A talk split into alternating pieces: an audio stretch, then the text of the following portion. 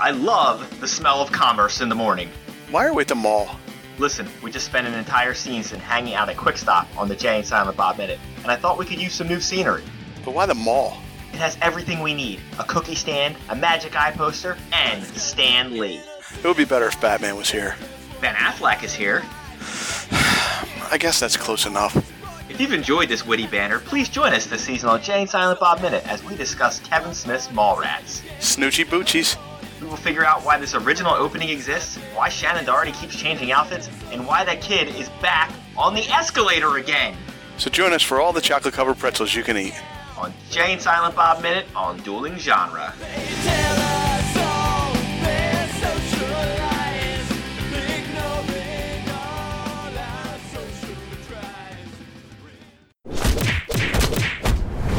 Dueling Genre.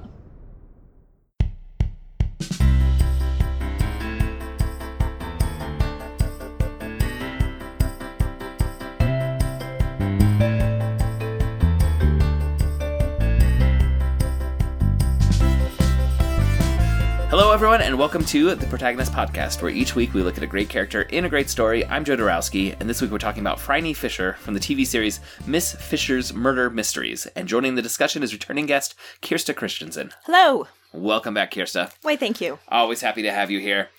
For anyone who is unfamiliar, and this is maybe one of the less mainstream TV shows we've talked about, Miss Fisher's Murder Mysteries is an Australian TV series that aired 34 episodes across three series. They don't call them seasons there, I found. Beginning in 2012, and it starred Essie Davis as a detective solving a weekly murder in 1920s Melbourne, Australia. We're discussing episode 2 of the series, Murder on the Ballarat Train, which was written by Elizabeth Coleman and Deb Cox, and directed by Kate Dennis. So, you asked to do this series, yes. And I was, of course, game to do it. When did you first discover Miss Fisher's Murder Mysteries? So, it was picked up by Netflix in 2014, and I just had a group of friends who really loved it and talked about it a lot. And at some point, I wanted to start watching a new TV show or wanted to try something out, or maybe I was homesick from work or something and started watching it. And I found it kind of jarring at first because it turns out I have watched a lot of murder mysteries set in the 20s because I'm a very big Agatha Christie fan growing up. I read a lot of Agatha Christie fan and watched a lot of the adaptations. And while it is set in the 1920s, it is very, very much written from a modern point of view in terms of some of the politics of the characters and some of the kind of moral tones that it takes, which is great, and I love it, but it's definitely not something that was written contemporarily, and that kind of threw me for a little bit. It's not period accurate. Correct. But it's not trying to be. No, and I should say it is accurate in terms of clothing and costumes, and you know, there's a lot of historical research that's gone into it, but it's also in terms of the values of the main characters, it's probably would not have been written that way in the 1920s. It's kind of like when you watch Downton Abbey and everyone finds out Thomas is gay and they're like, we're going to look the other way on this. I'm like, I don't think that's what would have happened. Right. In the period when Downton Abbey was actually happening. But Or it could have happened, but it would have been rare. Yes. Yeah. But this is just kind of a given that everyone's going to be more accepting than what it would have been then. Yeah, so that kind of cultural inaccuracy more so. I remember my wife at one point, we generally Netflix binge together, but she needed a show to watch while she was on the treadmill and I was doing something else, and she latched onto this and she told me I should watch it because she was enjoying it, but I just never got around to it. And then you said, let's do it. I'm like, oh great, I remember Emily talking about that. I'll watch the first couple episodes, get a feel for the characters. You wanted to do the second episode, so that made a lot of sense. And then you texted me on Friday before we recorded saying, you need to watch this today or tomorrow because it's leaving Netflix on Sunday. Yeah. No, because I've gone through the whole series twice. It's been a few years, and I went to watch it again to write the summary, and there was this little tiny note because Netflix doesn't broadly advertised, you know, it's kind of on the site, it's hard to find out what's leaving, but there's a little thing that said like leaving, as we record this, leaving September 15th. I was like, oh no, so we're gonna be recording on Tuesday, and usually I watch Monday or Tuesday for the recording, like for writing the summary or for just familiarizing myself, because I wanted to be fresh, and I got the message from you like, you need to watch this now. Yes. This is going away. And I actually And based on it, I wasn't sure if it was going to be like Saturday was the last day or Sunday was the last day. And I kind of thought it was Sunday. And then I went to watch it on Sunday and it was gone. So I actually bought the second episode because I wasn't done with writing a review. And frankly, it's one that I was, you know, planning on buying anyway. So, so now that Netflix has dropped it, they have forced my hand. It's okay. It'll be on one of the 18 new streaming services that'll be coming our ways next year that we have to try and decide because we all cut our cable to save money. Yeah. And now all of media is going to be split between so many streaming services. Okay. The TV show is based on a series of novels by Australian author Kerry Greenwood. To date, there are 20 novels in the series, the first of which was published in 1989 and the most recent in 2013. Greenwood has written dozens of other novels as well. Phryne, spelled Phryne, is the name of an ancient Greek courtesan. Why would you name your daughter after an ancient Greek courtesan? Well, in universe, the character was supposed to be named Psyche, which is a more respectable Greek name, but her father forgot the correct name at her christening, and frankly, it suits the character to be named after a Greek courtesan. Every episode ends with a different period-appropriate song. This episode ends with Positively Absolutely by the Six Jumping Jacks, released in 1927. I like the Six Jumping Jacks as the name of a popular music group. And the series was nominated for several awards in Australia, including a total of 5 Best Actress nominations for Essie Davis, 2 nominations for Best Costume Design, 1 nomination for Best Writing, and 1 nomination for Best Television Drama Series. Pause. It ran for 3 series. How does she have 5 nominations? What kind of performance was she giving? Because it's more than one award series. Okay. So it's basically like winning both an Emmy and a Golden Globe. Okay. You can do that in the same year. Yeah. Yeah. Or was her performance just so good they had to nominate her twice? Like, right. This episode and that episode, right. You're in. Yes. Of those nominations, it won 1 ACTA award for Best Costume Design, which was very, very, very deserved because the costumes are amazing, especially Miss Fisher's clothes. That's one thing I noticed watching this. I'm like, oh, they put the money into the... Because sometimes when you watch a period piece, it's like, this is what they had around. And that's fine. You know, it ends up not being distracting, but it's also not special. This one, I was like, there's something going on here with the set and the costume design. And I don't even know if she wears an outfit twice. It's amazing. There's so many costumes, which is like appropriate for the character, but... hard on the budget. A feature film called Miss Fisher and the Crypt of Tears began production in 2018 and is scheduled for release in Australia in 2020. The film was partially supported through crowdfunding efforts, raising its goal of $250,000 on Indiegogo in less than 48 hours. So it's definitely one of those shows that has a lot of strong fans. And a spin-off series debuted in 2019 called Ms. Fisher's Modern Murder Mysteries with an emphasis on Maud. It is set in the 1960s and it is about Phryne Fisher's niece, Peregrine Fisher, who decides to take up the family business of being a detective and adventurer. What names this family has. Right. And I'll say I read this somewhere and then I wasn't able to completely confirm it, so take it with a grain of salt. But I've heard that the reason that the series ended was that the main actress moved from Australia to England, and so she couldn't be in a TV show that was filming every week for however long a time period in Australia. And I think that's one of the reasons that they switched over to doing a feature film, because that's a shorter the schedule is a lot easier. Have you ever watched Death in Paradise? No, I don't even know what that is. It's a BBC series. And, well, minor spoiler, let's just say periodically an actor just leaves the show and it's a core character. You're like, what happened? And every time it happens, you go research it and they're like, I just couldn't be away from my family for that long because they had to be away in 6 months filming in the Caribbean because they actually filmed in the Caribbean. Yeah. And it's just constantly, it's like, oh, well, I got home and my son didn't recognize me, so that's it. I'm done with the show. I'm sorry. I love the show. There's no complaints about the work environment, but I just couldn't be away from my family. And then the new actor comes on and they're there for a couple of series and then they're gone and you're like, look up what happened. It's the exact same story. Yeah. That's actually kind of a pet peeve of mine about television is when characters have to be written off for non-plot reasons. But that's okay. That's different media have different strengths and weaknesses, and that's a weakness. That's a challenge of television is working around with everyone's schedules. Well, before we move on to the spoiler discussion, we want to thank you for downloading this episode and for listening, and we especially want to thank those of you who support us on Patreon. If you'd like to support us financially, we invite you to go to patreon.com/protagonist and support our show with at least $1 per month. All supporters on Patreon at any level receive access to our special quick casts, which are shorter episodes in which we break down newly released films and trailers and give monthly updates on our fantasy box office. All patrons who support us with $5 per month or more get to choose a topic for us to discuss. And now, Kjerste, you were kind enough to write the summary of this this episode. Yes, and I discovered that writing a summary for an hour-long murder mystery is actually very complicated because... so many red herrings. Yes. So I wanted to give you a little bit of background on the characters and just briefly summarize the pilot. So there are four main characters. As Joe said, it's set in 1920s Melbourne, Australia. And the main character is the Honourable Miss Phryne Fisher, who is a wealthy, fashionable, and independent woman who has just returned to her native Australia after spending several years abroad. Then we have Dorothy Williams, known as Dot, who is Miss Fisher's maid and lady's companion, and she's very timid and conservative compared with Miss Fisher, but working for Miss Fisher opens up her life to new experiences and gives her an opportunity to overcome her fears. Next, we have Constable Hugh Collins, who is a young but earnest policeman at the Melbourne City South Station. He is sweet on Dot. I was going to say, they were making eyes, right? Yeah. He is sweet on Dot, who returns his interest, but he's very shy around her. And last, we have Detective Inspector Jack Robinson, who is a police detective at Melbourne City South, and he is Constable Collins' boss. He has a very dry and serious, no-nonsense attitude, and he doesn't like civilians interfering in police work. Shocking that a murder mystery show with a civilian detective would have tension with the police force. That's right. Okay, so... very brief, unsatisfying summary of the pilot episode. In the first episode, Phryne Fisher returns to Melbourne and becomes involved in a murder investigation after her friend's husband dies under mysterious circumstances. Along the way, she makes the acquaintance of Police Detective Inspector Jack Robinson and his subordinate Constable Hugh Collins. She also hires a new maid, Dorothy Williams. After assorted adventures and false leads, she solves the murder.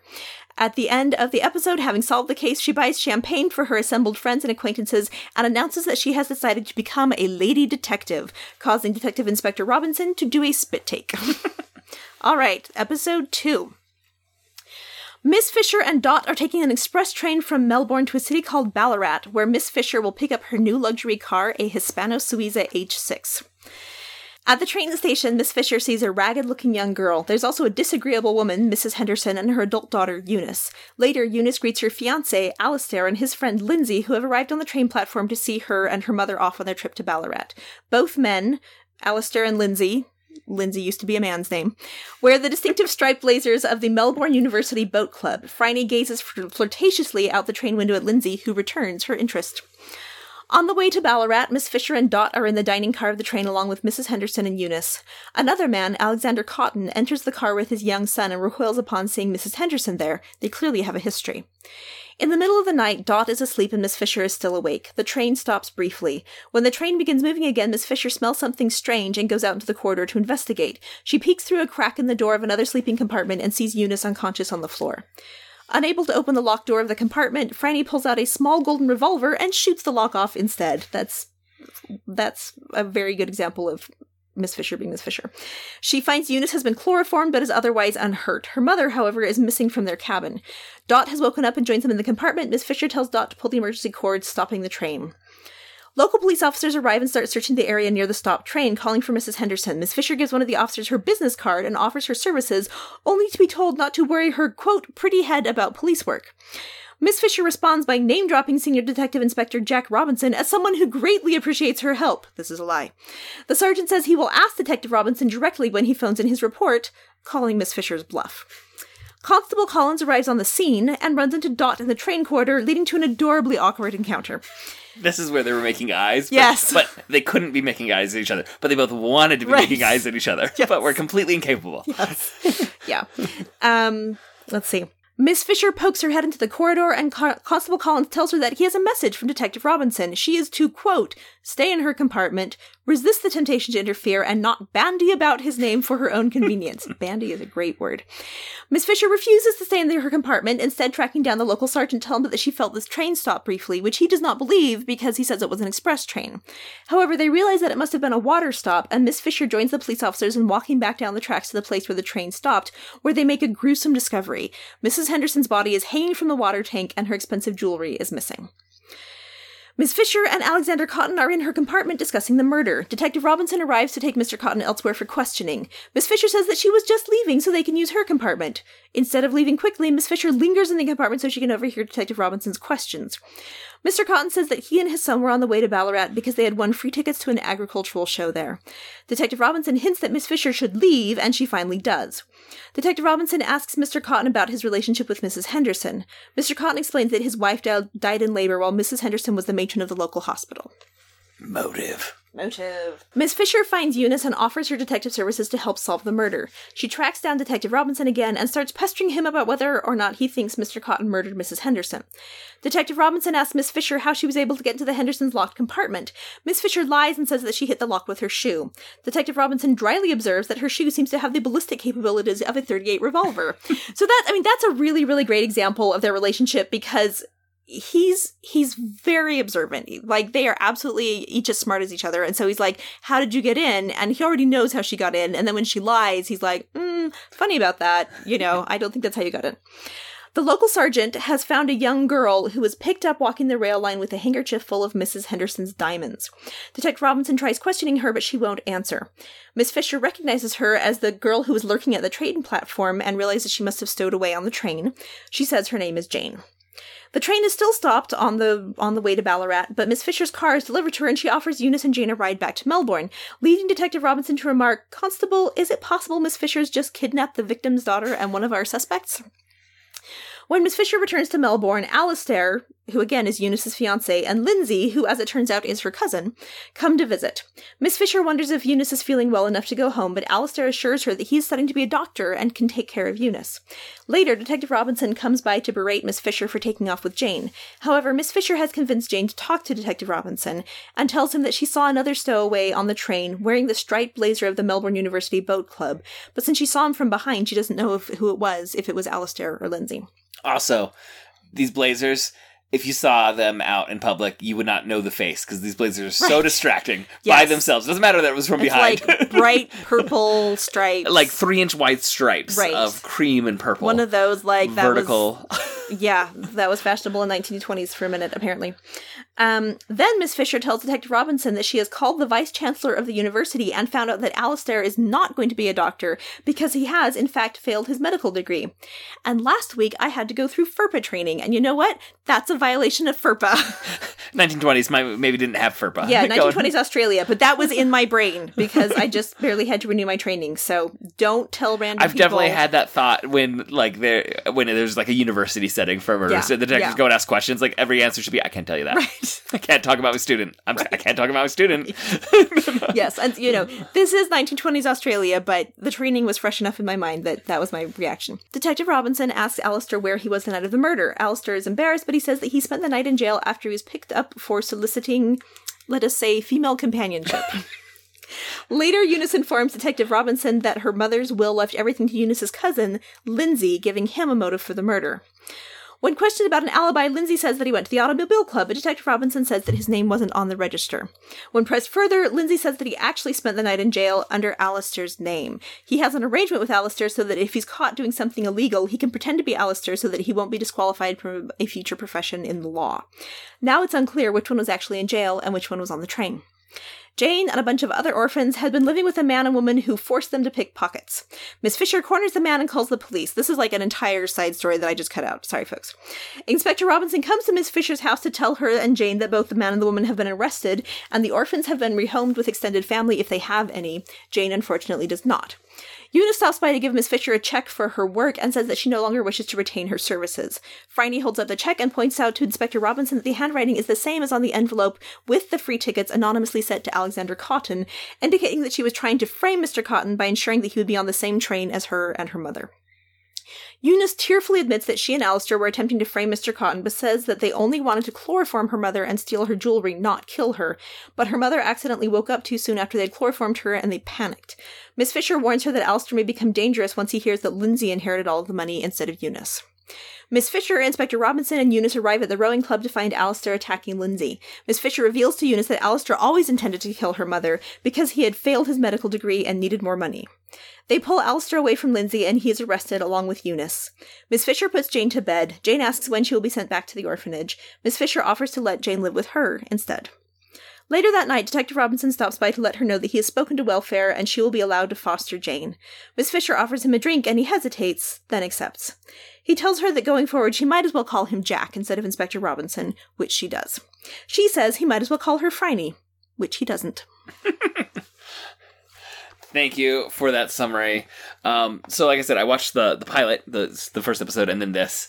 And It reminded me of one of my favorite tropes of superhero comics, which is like the Avengers. Whenever a new writer takes over, you get the choosing the team and getting the team together episode where it's all right, everyone who was in here for the last 40 issues, we're giving you all a break. Captain America's the new leader and he's going to select his team from, we're going to go through their strengths and weaknesses and get to know everyone a little bit. Yes. And that's very much what I felt. It's like, this is a getting the gang together story. Like she's building her little family. That's going to be part of her murder mystery solving machine. And I don't know how the orphan Jane is going to be involved yet, but clearly she's going to be involved in helping to solve these. And the butler is a fascinating character where like everything he does is like the opposite of what I just expected to have happen, and I love it. It's great. Yeah, and I didn't. Yeah, there's Mr. Butler, who is her butler, appropriately named. There's also Bert and Sess, who are who were dock workers and now they drive a taxi. And they're communists, right? I think Sess is like the really really strong communist, and Bert is anyway. They're hilarious. Yeah. They're one of the really really fun things about the show is that you get this broad spectrum of Australian accents, which because like a very very posh Australian accent pretty much just sounds like an English accent. And so you have like Bert and Sess on the low end, and then a little bit higher than that you have, in terms of like the broadness of the accent, up towards like the poshness, and then a little bit higher than that you have Constable Collins, and then higher than that you have Detective Robinson, and then higher than him you have Miss Fisher, and probably higher than her you have Prudence Stanley, which is not a character in the second episode, but she's Miss Fisher's aunt and very very concerned about propriety and being very refined, which Miss Fisher's not. Yes. And anyway, so if you happen to be a linguistics nerd or a dialect nerd, it's just really, really fun to hear kind of this gamut of broad versus more posh Australian accents. Would you like to lay your linguistics nerd cards on the table? I have a bachelor's degree in linguistics. Yeah. That is my nerd card. So when you say, if you happen to be, you're saying, I enjoyed. Okay, yes. Well, see, and I tend to assume that everyone is a secret linguistics nerd, and then I'm kind of surprised when people are not. But apparently some people go through life without caring about accents. Or taking notes in the International Phonetic Alphabet. Or... I actually was doing that in a boring meeting yesterday. I did it back when I was taking linguistics classes, when I had to be learning the International Phonetic Alphabet. I deliberately chose to do it. It's gone now. Yes. I don't have it anymore. Side note, why were you taking linguistics classes? I had to do it for, just as one of the, check this box for my English masters. I had to have a certain number of linguistics courses. Oh, like E-Lang classes? Yeah. Oh, sure. Mm-hmm. Sure. That makes sense, actually. So, Miss Fisher, as you noted, not concerned with propriety. Mm-mm. But what aspects, and I don't think I have as much of a handle on this as you seem to. We do get one scene where she kind of Sherlocks the crime scene, and just identifies everything that the police may have missed. But what is it about her personality that makes her well suited to be a detective besides just I'm observant? Yeah. So she also has kind of an interesting backstory that doesn't entirely come up in the first two episodes. But basically, she grew up very poor. In some suburb of Melbourne, and then when World War I broke out, she went to France to go be a nurse, and so she did that for a few years and won some award for bravery or something, and then kind of gadded about Europe for a bit. And then during the war, a bunch of relatives on her father's side all died, and they kind of pulled a, first episode of Downton Abbey where basically he ended up inheriting a title and a lot of money. And so by the end of the war, he was a baron in the TV show. I think he's an earl in the books. And that's why she's the Honorable Miss Fisher. That's a title that she gets as the daughter of a baron. And so that's why she has all this money. And so she comes off as this very, she can come off as an airhead almost, she's just sort of la la la, and she dresses on really fancy clothing and stuff, but she has a much more serious and in some ways dark background, and she very very strongly cares about people. When I posted on social media asking people to kind of weigh in about the series, and I think that her deep deep caring about people is something that really drives her through the show, because it's not just a matter of, okay, Jane the ragamuffin needs to tell her what she knows, and it's not just a matter of okay, we need to send Jane you know, Jane needs to be taken out of the care of this, like, actively evil sort of Fagin-like person. It's like, but she says multiple times at the beginning of the show, I don't like kids, I don't like kids, I don't like kids. And by the end of the episode, she has adopted a child because she sees that this child is desperately in need. And so she's someone who's always looking at the human side of things and fighting for, you know, people to be allowed to live their lives and have freedoms. In later episodes, there's a couple who have an interracial marriage, and they kind of talk about how the wife is black and she's American, and so, like, there was like very frowned upon to have an interracial marriage there at the time, and it's like still a little bit frowned on in Australia, but she's very supportive of them. She just thinks you should love who you want to love. There are other characters who have gay and lesbian relationships, and she really champions that. And that's one of the things that although there were certainly people who felt that way in the 1920s, you'd be much less likely to have a character like that written in the 1920s because of the cultural beliefs at the time. So those are some things that that definitely mark it as something that's written from a later date, kind of looking back. But she just really, really, really cares about people, and Jack tends to be more focused on. I mean, he also cares about people, and he can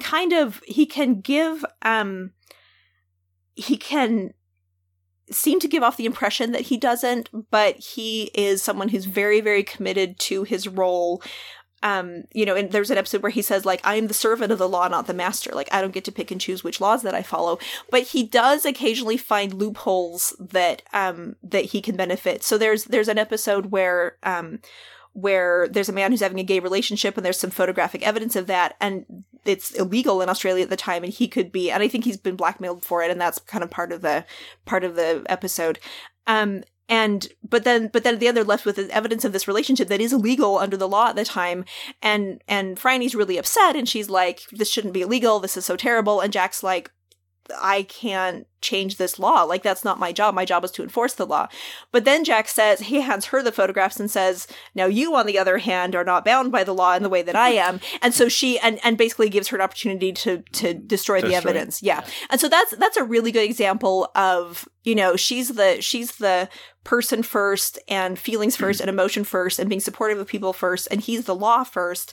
But they both ultimately want the same thing, you know, and she's not someone who's going to let someone off the hook if they've done something terrible. Like, she's going to be very sympathetic, but, you know, just like because I like you. The first victim was a friend, right? Yes, not the first victim, the first culprit was a family friend that there's no hesitation. When she cracks it, it's like, oh, you're going to jail. Yeah, yeah. And, you know, and in the first episode as well, the person who dies is this terrible person. He's a terrible husband. He, in the very beginning, he keeps getting his servants pregnant, and they have to go, you know, with disastrous consequences for them. So he's not like a good person.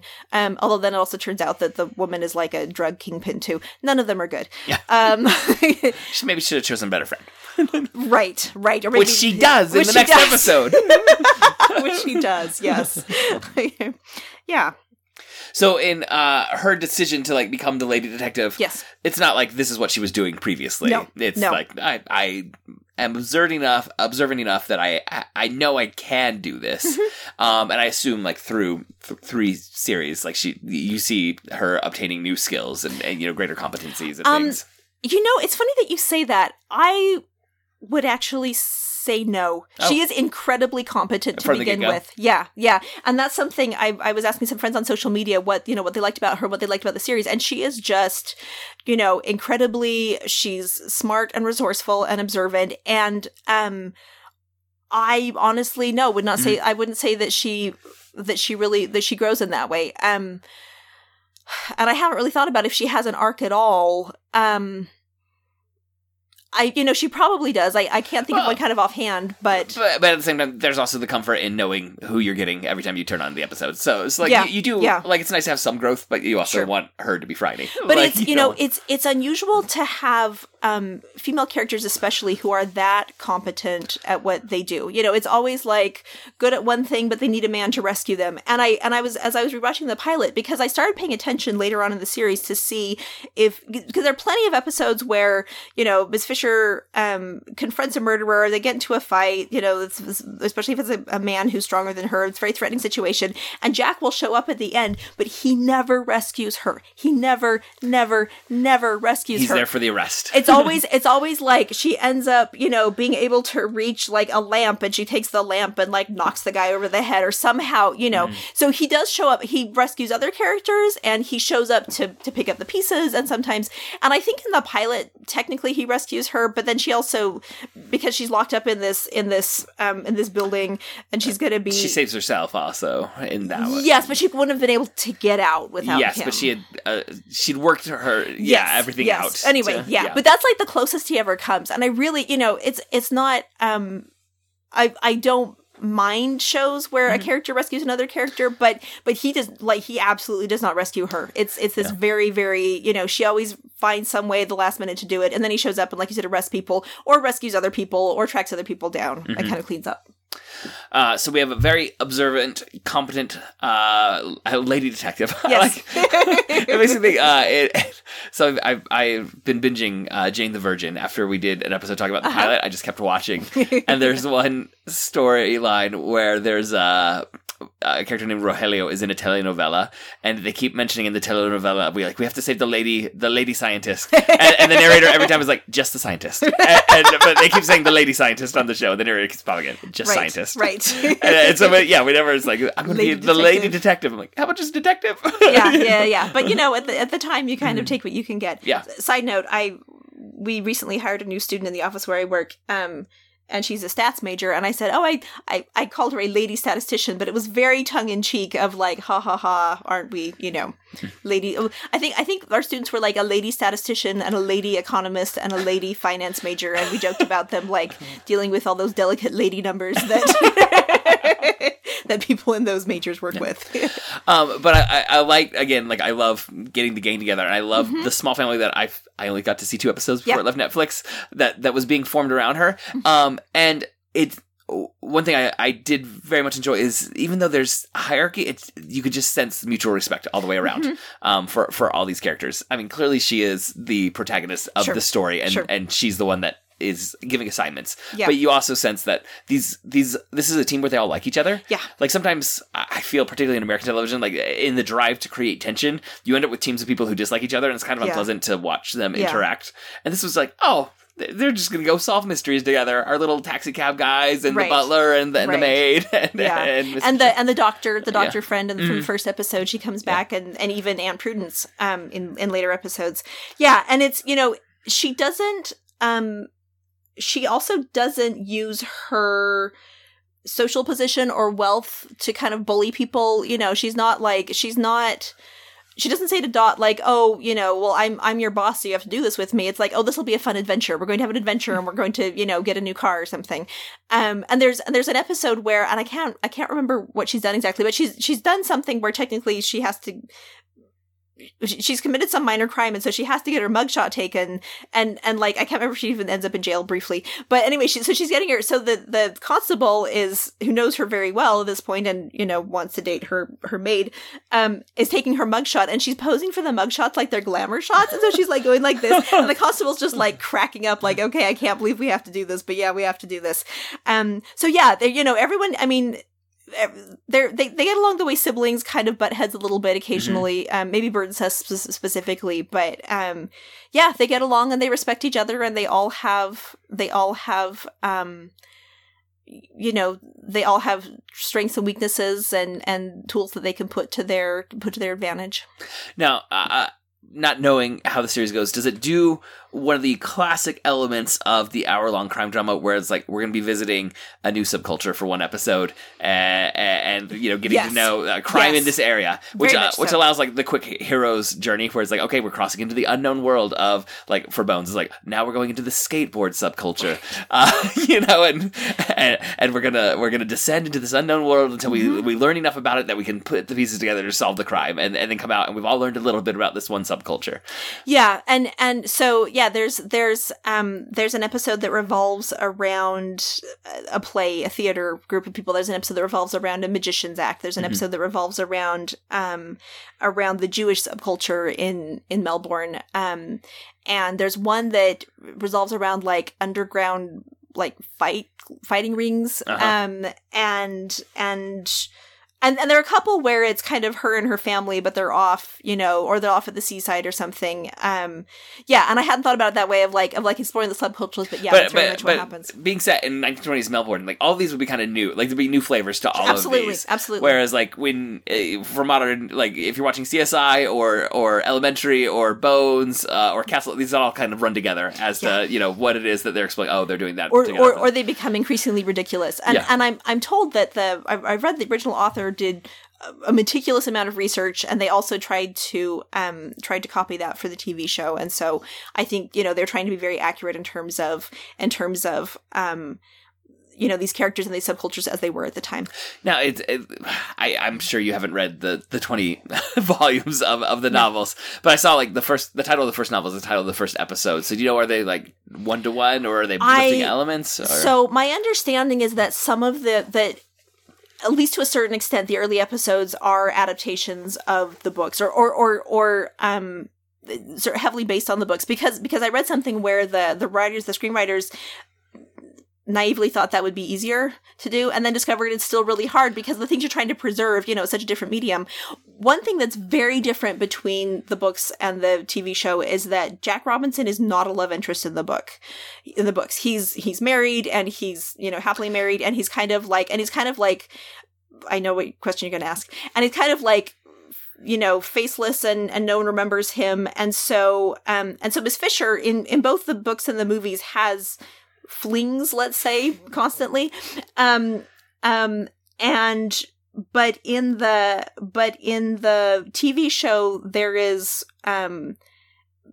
there develops this very strong romantic tension between mm-hmm. the two of them that is not present in the books. Ask your question. In the second episode, isn't there some implication that he's married or has children? Because she asked if mm-hmm. he has children, right? Right.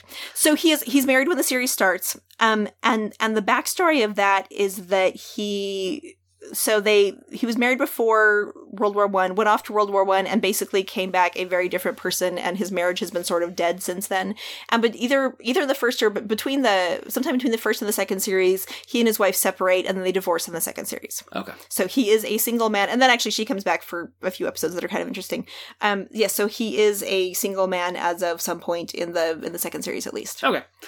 Yeah. No. Which is an interesting point because she is this free spirit, but she's not someone who's going to hit on a married man. You know, that's something that's at least a line that she doesn't cross in the TV show. In the second episode, when she's flirting with one of the suspects, she says something like, I don't allow, I can't remember what, like, I don't allow romance to interfere with my investigation. I'm like, you did last episode. Right. Like, right. I've watched 2 episodes, and in one of 2, you had a fling with one of the suspects.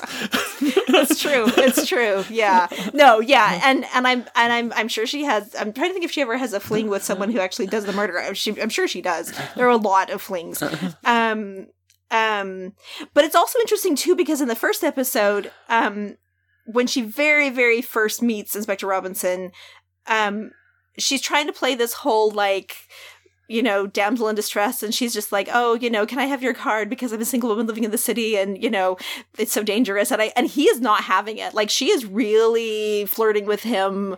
Not quite seducing him, but just doing this whole, like, oh, I'm a single woman all alone. And he's just like, okay, get out. This is a crime scene.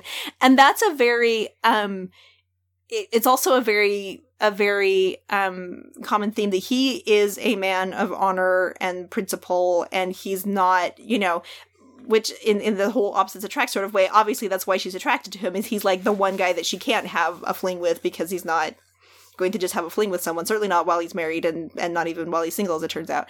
As I was describing it to a friend, that, you know, she's a free spirit and he's a put a ring on it kind of guy, and that's the unstoppable force and the immovable object problem of the series. So maybe resolved in the film. I hope so. I really hope so. Yeah, I'd say it gets about 25% resolved by the end of the series, but certainly not definitively resolved. So, for you, are there any of these like side characters that particularly stand out where it's like, oh, like whenever they're on screen, it's like, yes, yeah. I like seeing this part of the ensemble. Oh, that's a good question. I like Dr. McMillan a lot. So she's I think she's the one they did cocaine with. Yes. Yes, the doctor who does cocaine. Well, the first time they're like, well, what is the substance? Like, well, it could be cocaine. Let's see. Yep. That is cocaine. Let me see. Yep, still cocaine. I like to think it was probably not as potent in the 1920s as it is now. Don't do cocaine, kids. So they have a different person who's a coroner in the first series, but she actually becomes the coroner, the official coroner, by the second or third series. And that's fun too, because then she gets to be involved in, you know, when she's doing autopsies and various things. So she's really great. Man, that's such a good question. I don't know. The main characters are just so fantastic. Mm-hmm. And the relationship between Dot and Hugh, it kind of plays out as like the junior varsity version of the tension and the butting heads between Jack and Miss Fisher, because it's a lot more straightforward. It's like, oh, are there butting heads with those two? Because in those episodes, I just saw doughy eyes. Right, very occasionally. So there comes a point when spoiler, they are engaged, and it turns out that Hugh expects that Dot will stop working when she's engaged or when they get married and just be a housewife. And she's like, I like solving crimes with Miss Fisher. I don't want to stop doing this. So that's an area of tension. Mm-hmm. Mostly it just turns out to, you know, like Hugh wants to ask Dot out and everyone knows this, but he cannot bring himself to do it. And so like Franny and Jack are like, has Hugh asked Dot out yet? No. Like, well, what is he waiting for? I know, right? And there's like a policeman's ball coming up or something, and Jack's like, he needs to hurry up, and Franny's like, yeah, he really needs to hurry up. And so they're like trying to move the pieces around and get them together, and eventually, even when he asks her, he's like, so Dot, and Dot's like, and then he pauses, and Dot's like, you want to ask me to something? And he goes, yes. And she's like, do you want to ask me to the policeman's ball? And he's like, yes. And so like it ends up being kind of reversed. But the way that Jack and Franny both are supportive of that relationship and kind of try and maneuver things so that they'll end up together. And I do really, really like that about their characters, because Franny especially, again, is this free spirit and wants to, you know, do whatever she does and have all these flings, but she understands that not everyone is like that, and she's not trying to like, yes, she's, you know, she and Dot are having new experiences and trying new things, but she's not trying to force Dot to be her, and she doesn't think that her way of living is necessarily superior. It's just what makes her happy, and she wants Dot to have something that makes her happy, which is going to be, you know, a steady boyfriend who is a police officer. And so even though that relationship is very different from one that she would want herself, she's very supportive of it.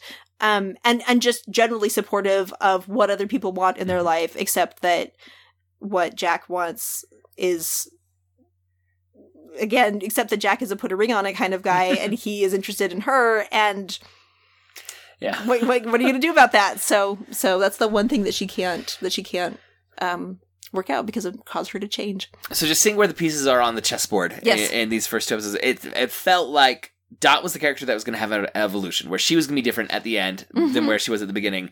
And like Mr. Butler is the one where we're going to learn more about him, but he's not really changing. Sure. This is like secrets that he had, layers to him, yeah, that are just being doled out by the writers when, you know, whenever they want to have a little bit of fun.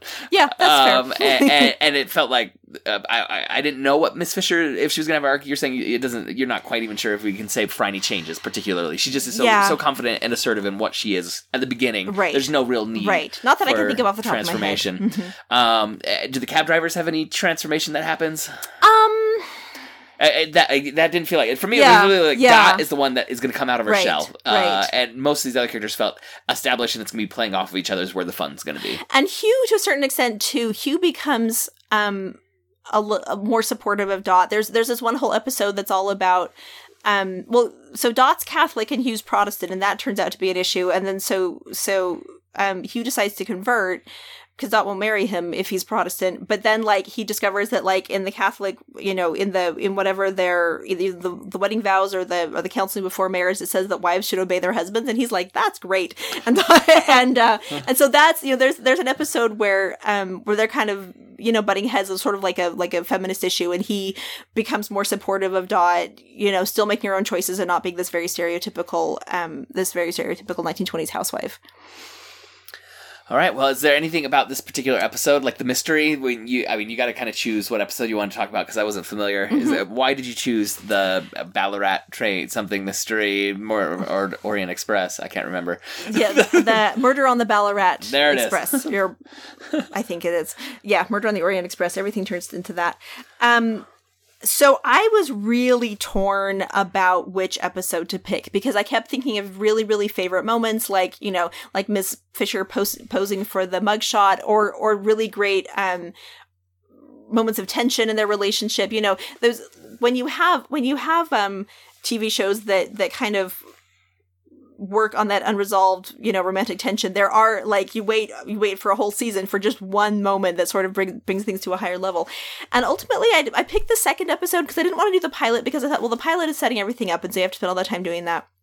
But I wanted to do something that kind of starts, that was early enough that it would kind of show you the beginning of these characters and the beginning of the relationships, because I felt if I picked an episode that was too late, there would be backstory that was missing. So the transformation isn't in her character changing; it's in her relationship with Jack is where you see the transformation with really Jack, and with Dot, and with other people. Yeah, but Jack especially. Yeah, so they deepen and strengthen and alter their relationships, but the characters still are largely themselves, except for Dot. Again, I'm imagining coming out of her shell quite a bit, because she is so. Yes. So tight. Yes. Like, just the way the actress holds herself. Mm-hmm. I'm like, oh, she just looks uncomfortable wherever she is. She can't be herself. Yeah. You know, she feels constrained always. And seeing how free Miss Fisher is, and you pair those two, you just know, like, oh, Dottie, you're gonna feel a little better about things. Yes. it's coming. Yeah. All right. Well, any final thoughts about Miss Fisher's Murder Mysteries? Let's see if any of my friends said anything very deep that I should read. Oh, let me just read some things that my friend said, because they're smart. So my friend Krista says, I love that Jack and Franny's relationship moves from rivals to allies. It's so, so rare that an enemies to lovers plotline doesn't include lovers as in people who are in love. Don't get your hopes up. It is so, so rare that an enemies to lovers plotline doesn't include the women capitulating her life to her beaux. I just adore seeing them support each other. My friend Krista says that Franny manages stereotypically masculine efficiency and efficacy without giving up stereotypically feminine qualities like beauty, compassion, and social connections. And then let's see if there's one more. And then Krista also says, I love how positive it is towards all kinds of people and belief systems. And I can't think of many other women characters that are so consistently competent. Yeah, I'm kind of disappointed that it's gone from Netflix. I'm going to have to see what streaming service it pops up on. It's going to be on Acorn. On Acorn. I have no idea what that is. I think that one, I thought, did Canadian shows were coming through Acorn, yes. But through Amazon Prime you can get an Acorn account. There's too many streaming options. What is going on with this world? It feels like so when I was working on the book on Cheers, I was reading a little bit about TV distribution in the 1980s and the advent of cable, and this is what that feels like, because it was the wild, wild west when cable was first becoming a thing, and everything was getting carved up in weird ways and there was no regulation. I think that's where we're still at in streaming, and hopefully things will settle down in the next 3 or 4 years. Where it's like, okay, here are my 4 options, and that's really what I want. And there, I mean, I'm sure there are, not to give the librarian plug, but I'm sure there are libraries that have it on DVD. Excellent. Yeah. So I will look into that. Yes, we're finally getting around to doing Miss Fisher's Murder Mysteries now that it is officially off of Netflix. Sorry. It is worth tracking down from another streaming service or in another format. I promise. Well, I think that's going to wrap up this episode. Thank you for joining us. For show notes and links to all of the other great Dueling Genre shows, you can go to duelinggenre.com. Also, please subscribe to The Protagonist Podcast in your podcast app of choice, and please leave us a review. That really helps us out. We'd like to thank Nick English, who designed our logo, and Scott Tofty, who composed our theme music. If you enjoyed this episode, you may want to go check out episode number 32 when we talked about Bones, or episode number 68 when we talked about Murder, She Wrote. You can reach us by emailing feedback at protagonistpodcast.com, or us on Twitter. You can follow at protagonistpod or at Joe Dorowski, and our producer Andrew is at DizMinute, and our Facebook fan page is facebook.com/protagonistpodcast. Thank you again for listening, and we'll be back next week to discuss another great character in a great story. So long. Bye-bye.